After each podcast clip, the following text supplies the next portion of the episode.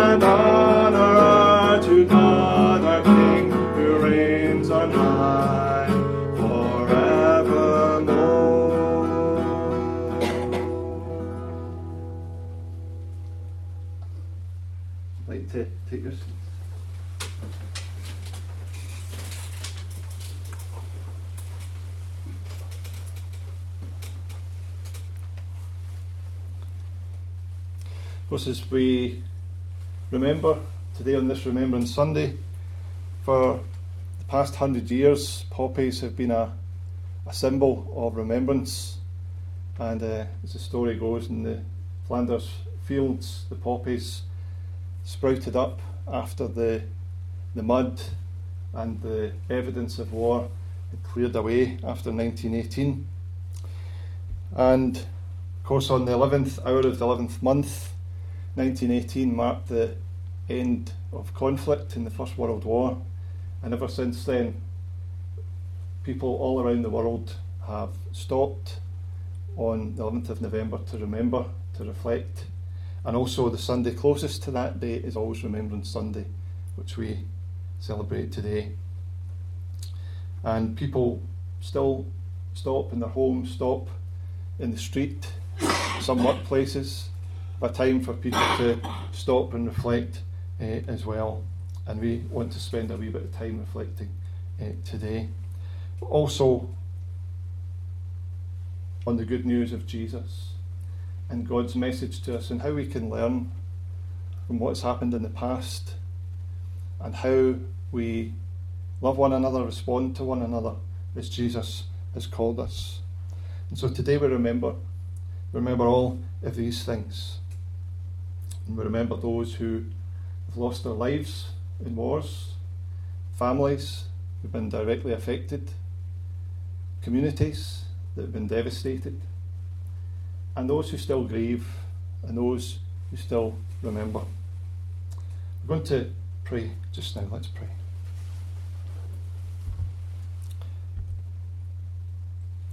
Lord, as we bring our worship and our praise today, Lord, we take time to remember and reflect on wars and conflicts of the past for those who've lost their lives and those directly affected, those who are still grieving, and communities that are still affected. Lord, we also come to be in your presence, to sing your praises and hear your word. May you speak powerfully to us today and remind us of the way of peace, the way of Jesus.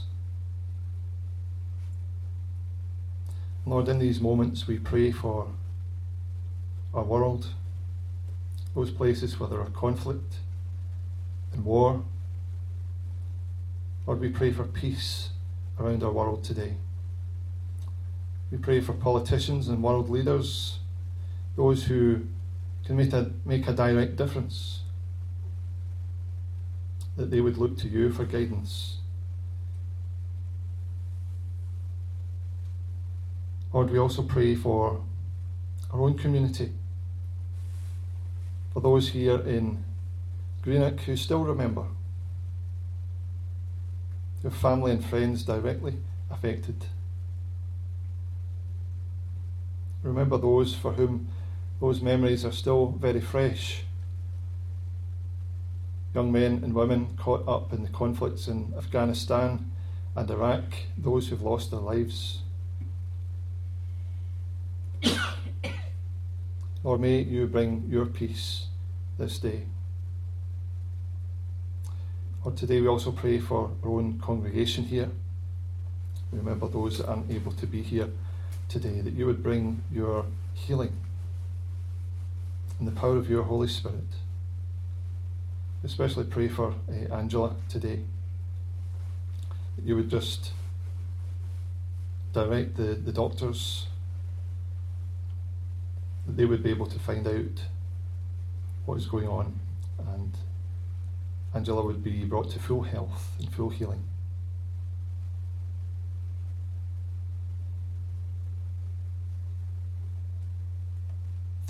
Lord, as we gather as your people, we join with your people all around the world as we say the prayer that Jesus taught his first disciples. As we say, Our Father, who art in heaven, hallowed be thy name. Thy kingdom come, thy will be done on earth as it is in heaven. Give us this day our daily bread, and forgive us our debts as we forgive our debtors. And lead us not into temptation, but deliver us from evil. For thine is the kingdom, the power, and the glory forever. Amen. I'm going to hear our first reading from the Bible. Uh, today I'm going to read from the Old Testament in the book of Isaiah, chapter 2 and from verse 1 to 5. This is what Isaiah writes. This is what Isaiah, son of Amos, saw concerning Judah and Jerusalem. In the last days, the mountain of the Lord's temple will be established as chief among the mountains. It will be raised above the hills, and all nations will stream to it.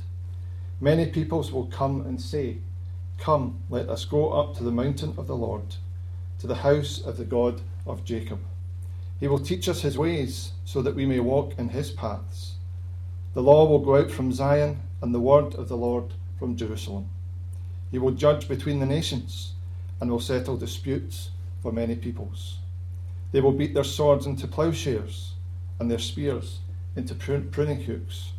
Nation will not take up sword against nation, nor will they train for war any more. Amen. There's a wee short video uh, I'm just going to play, and uh, this is called The Remembrance Hymn. It's a lovely tune and lovely words just to help us reflect today.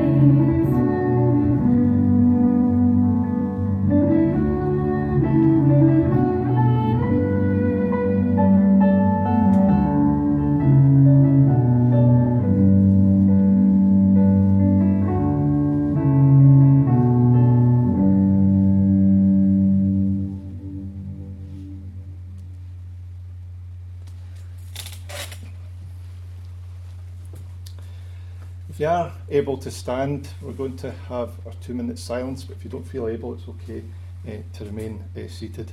I have a little video I'm going to play, and um, has a, a bugle playing the Reveille, and then it ends the silence at the end as well. And I pre recorded Isaac uh, reading that very famous poem at the end of their silence today as well. So if anybody is able to, to stand.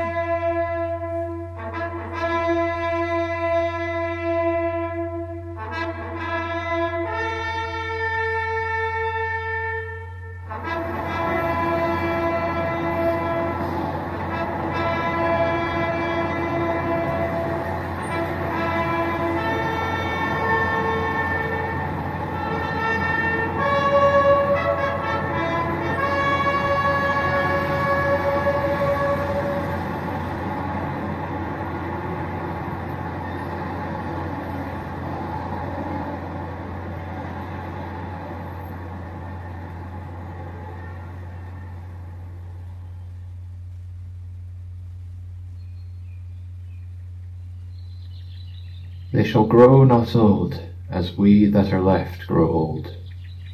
Age shall not weary them, nor the years condemn. At the going down of the sun and in the morning we will remember them.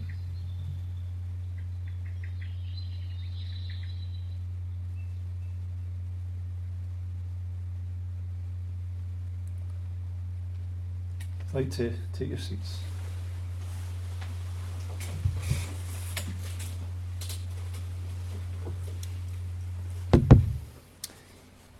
Just wanted to say a couple of wee things about the poppies that we have uh, here at service today. Um, we had poppies made by a number of the ladies, including Sheila, at Mount Kirk. No? These ones were. I know she's shaking her head, but she did. Uh, so there's a lot of ladies had got together, and uh, it was an amazing display over our front gate and over the pulpit uh, in the church as well. If you have a wee look on Facebook, um, you may see it. I think there was a wee photo of some of them in the Telegraph earlier uh, this week.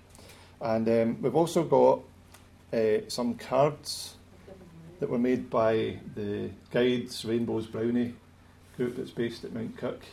And um, we, I think some of you have already received some of these uh, already today. So we're thankful for the, the guides for doing that for us today as well.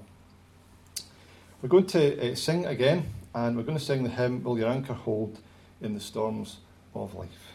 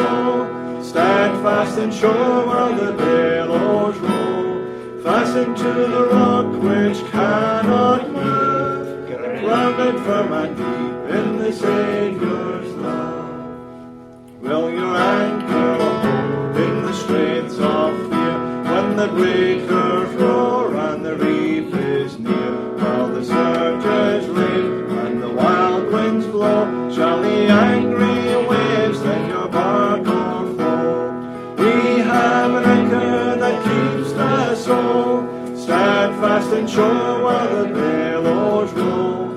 Fastened to the rock which cannot move, grounded firm and deep in the Saviour's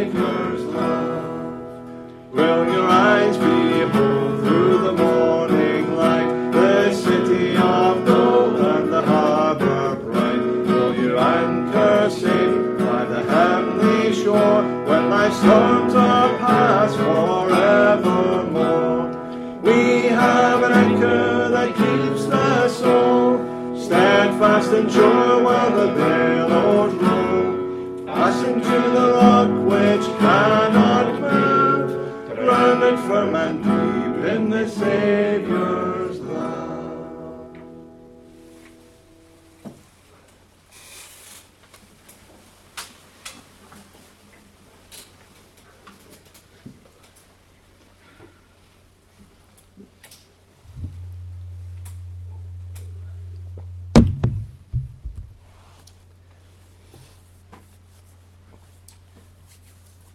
got a question to ask as we start today. Does war tell us something about human nature? You know, war is a, a terrible thing.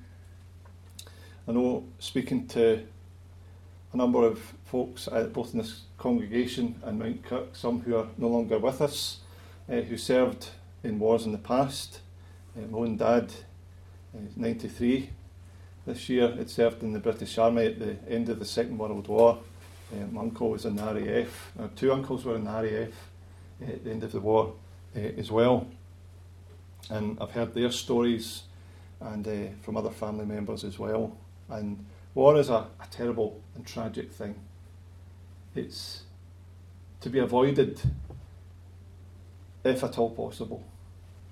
And sadly, sometimes it is not always avoidable. Sometimes it's necessary to dis- defend freedoms, to protect the vulnerable, and to enact justice. But it's always regrettable. And wars never end well. And we have to ask ourselves what is it in our human nature that causes wars in the first place? Because from the very beginning of time until the present, there's always been war, there's always been conflict. So perhaps we need to look at ourselves. Is there something in us that is the cause of war? And yes, it's governments and nations decide to go to war. It's not ordinary people like you and I. It's people in power who decide to go to war. But it's ordinary people and populations that get dragged into it in so many different ways. But all of these things, I think, originate in the human heart. Something in us that breeds hatred, that breeds revenge, and all those things that can easily lead to wars. And why is it that so often that we choose revenge over peace? That's one of the key questions. Why do we choose revenge over peace? And that's not just a question for governments and politicians and nations, but for us as individuals. In our relationships with one another, friendships with our family, next door neighbours, the people that we work with, people that we meet from day to day, when we get upset, when people do us wrong or do evil towards us. There's something in the human heart sometimes wants to take revenge. We want to have the last word. We want to have the upper hand in whatever conflict that might be, whether it's personal or national. And there's that whole thing of and you can see it in the lives of politicians and world leaders of not wanting to be seen to lose face. And that can be the source of many, many conflicts. One example of that um, I actually witnessed earlier this week. I was uh, through in Edinburgh attending a concert, and uh, let's just say the crowd was quite rowdy, which I was surprised at for Edinburgh. Um, and there were some chaps sitting behind us. That was the first concert I've been to in two years since the start of the pandemic. Some guys behind us had, them obviously must have been to the bar or somewhere else before. So let's say they had quite a number of refreshments before they even got through the door. And uh, one of them tapped me on the shoulder and he had a wee hip flask and asked if I wanted a, a whiskey. and they had a quarter bottle as well behind them, you know, and they were sharing it out. And as they got more and more inebriated, they got louder and louder and louder and this was annoying a lot of people. And a guy at the end of the row said, if you guys don't keep quiet, he says, I've paid good money to come here, I'm going to take you out and have a few fine words with you. That's not exactly what he said, but you can imagine what he said. And of course, that sparked something, as you can imagine. And uh, there were some people around managed to kind of calm it down and said, look, everybody's here, have a nice time, just behave. Um, anyway, the lad who, young lad who kind of started it all off, he left. And then one of the lads tapped this gentleman on the shoulder at the end of the, the row, had a go at him. And apparently he was trying to apologise for his friend's behaviour, but because he was quite inebriated as well, um, he didn't go about it in the best way, and the man didn't hear him, and he reacted, and he, he had a go at him. And words were said, and they said, right, we'll sort this outside. Meanwhile, everybody else around were trying to calm the situation down, and I think the staff were a little bit out of their depth, uh, let's say. Um, anyway, it didn't end in a fist fight, but it very easily could have done. And it kind of it was a, an example of somebody who was obviously angry, annoyed, maybe for good reason, but the fact even this lad wanted to apologise, he didn't want to hear that. He, he wanted to settle it outside. But okay, you could maybe say he was maybe justified. But when things like that happen, it always leads to more violence, it always leads to people getting more het up. It doesn't bring peace when we want to take revenge, when we want the last word. It always escalates into something else. And our second reading today is from Paul's letter to the Romans, and it's chapter 12. And Paul has some really important things to say into a situation like that and also into the conflicts that we face in our world today. It's Romans chapter 12, and I'm going to read verses 17 to 21.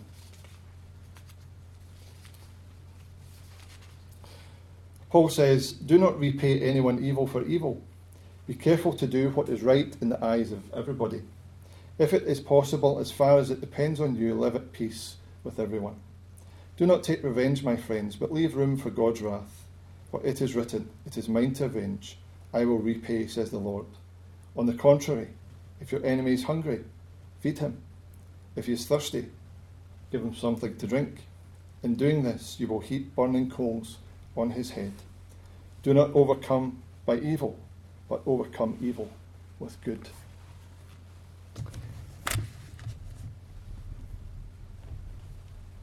That first verse that I read out well, says, Do not repay anyone evil for evil. That never comes to any good when you repay evil with evil.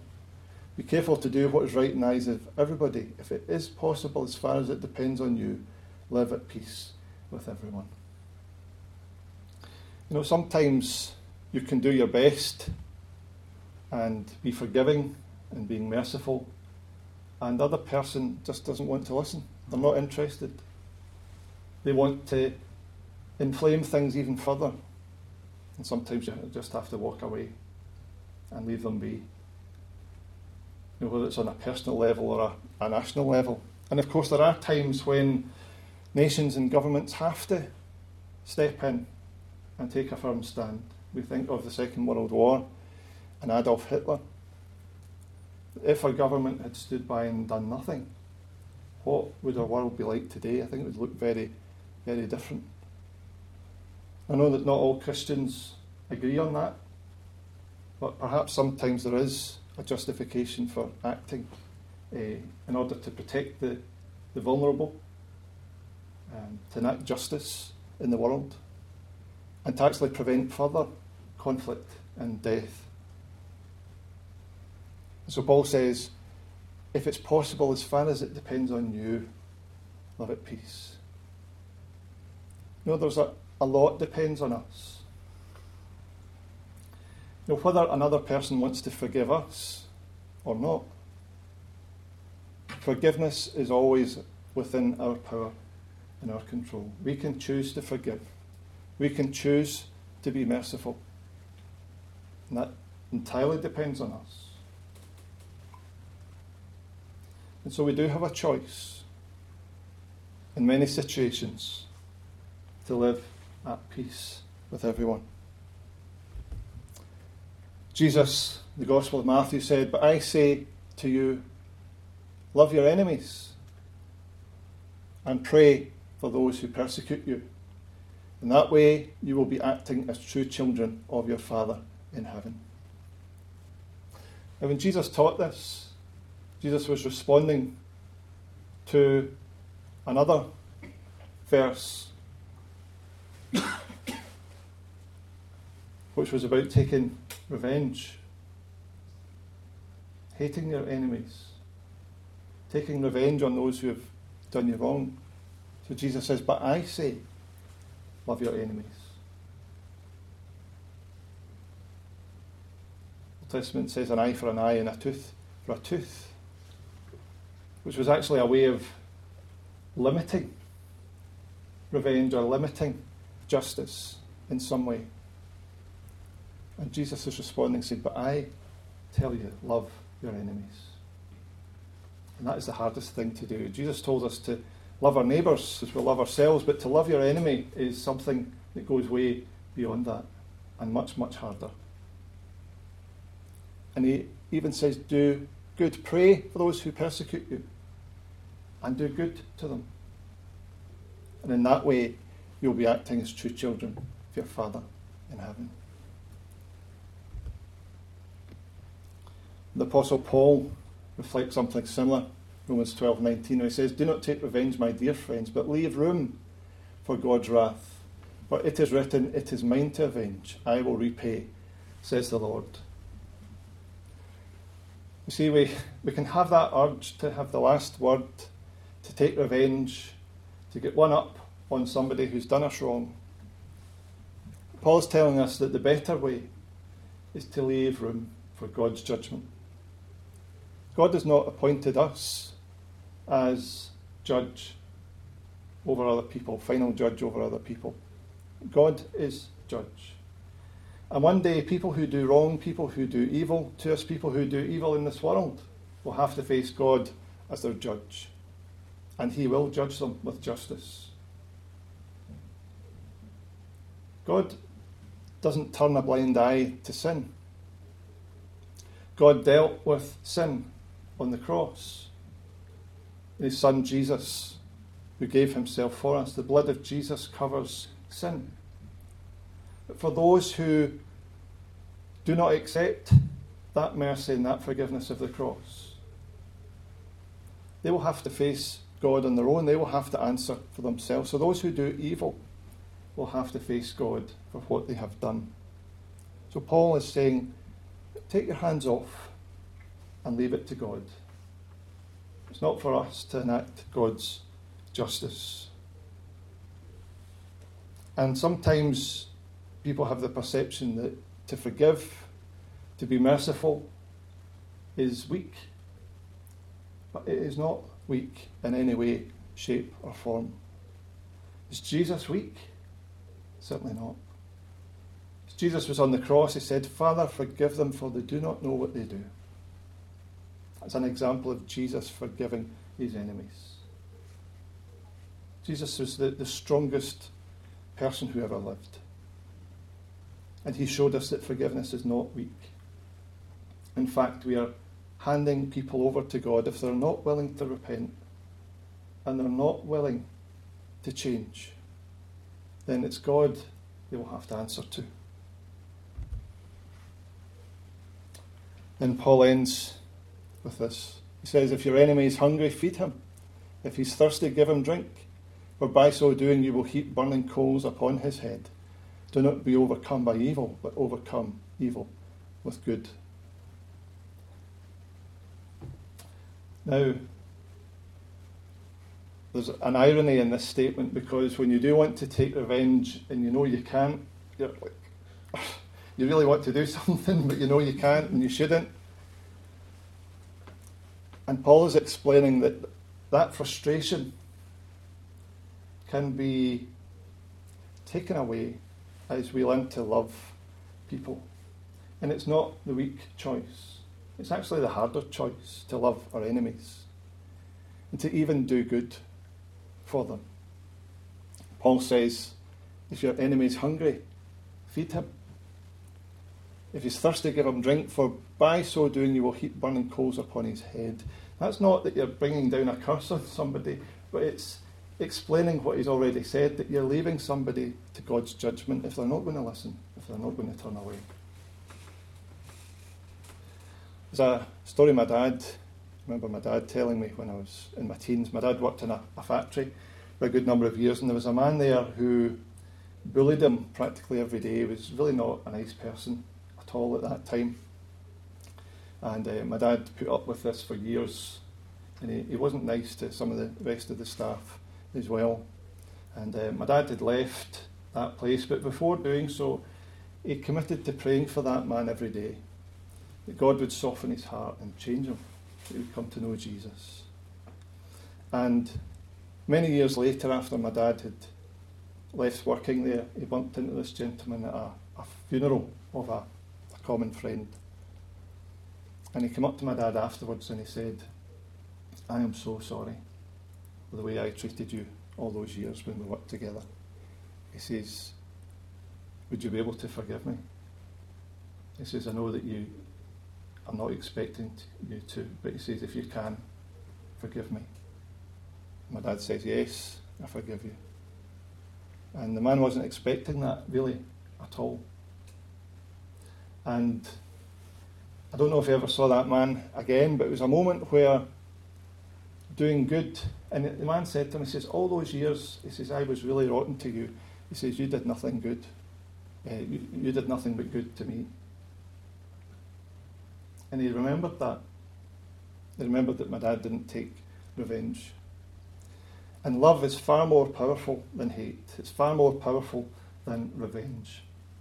And it is not the weak, a weak way. It's a strong way, it's a strong choice. It's a more powerful choice because it's love that changes the world. It's love that will transform this world. It's love that will transform this world that is in conflict.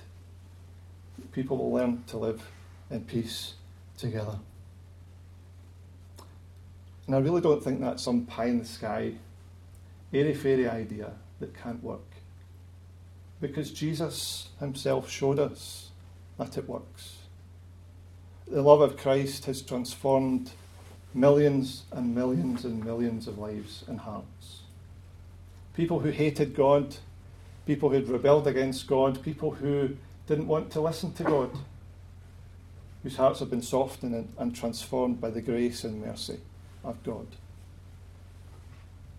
So, what Paul is describing here is what God does for us, how God acts towards us. At one time, we were called God's enemies.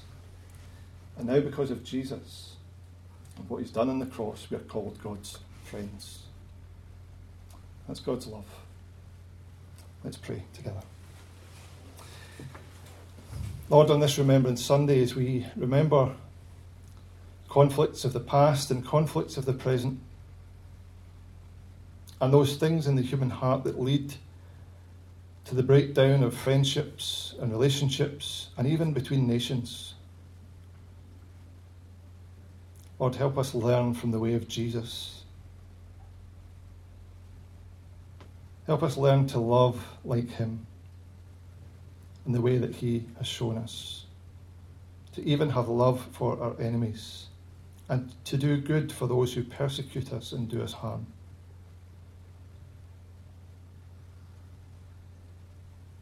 And in so doing, we act as the children of our Father in heaven.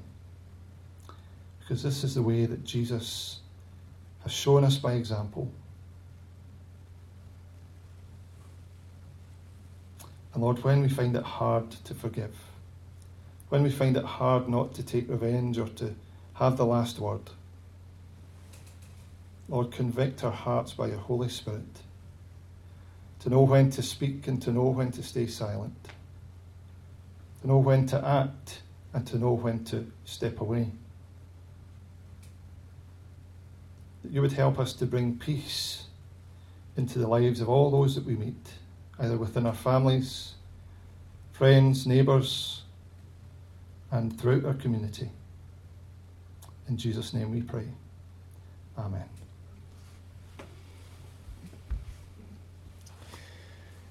Well, we're coming to the end of our service uh, today, and uh, if I could maybe remind you at the end, if you remember to sanitise your hands at the sanitiser station on the way out today. And uh, next Sunday, here at the same time, quarter past 12, for our Christmas shoebox service. So please bring your shoeboxes if you have them and just put them in a we'll put them in a pile here uh, at the front before they get taken away uh, the following week. We're going to end our service with our final hymn which is at the name of Jesus every knee shall bow.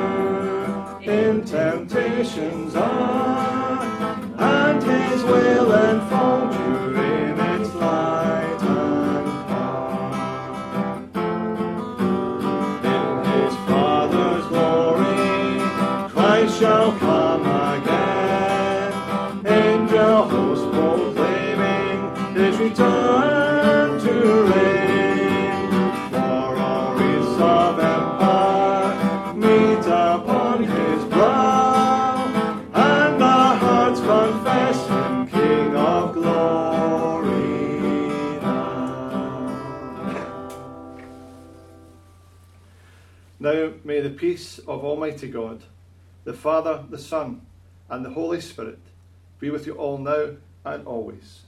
Amen.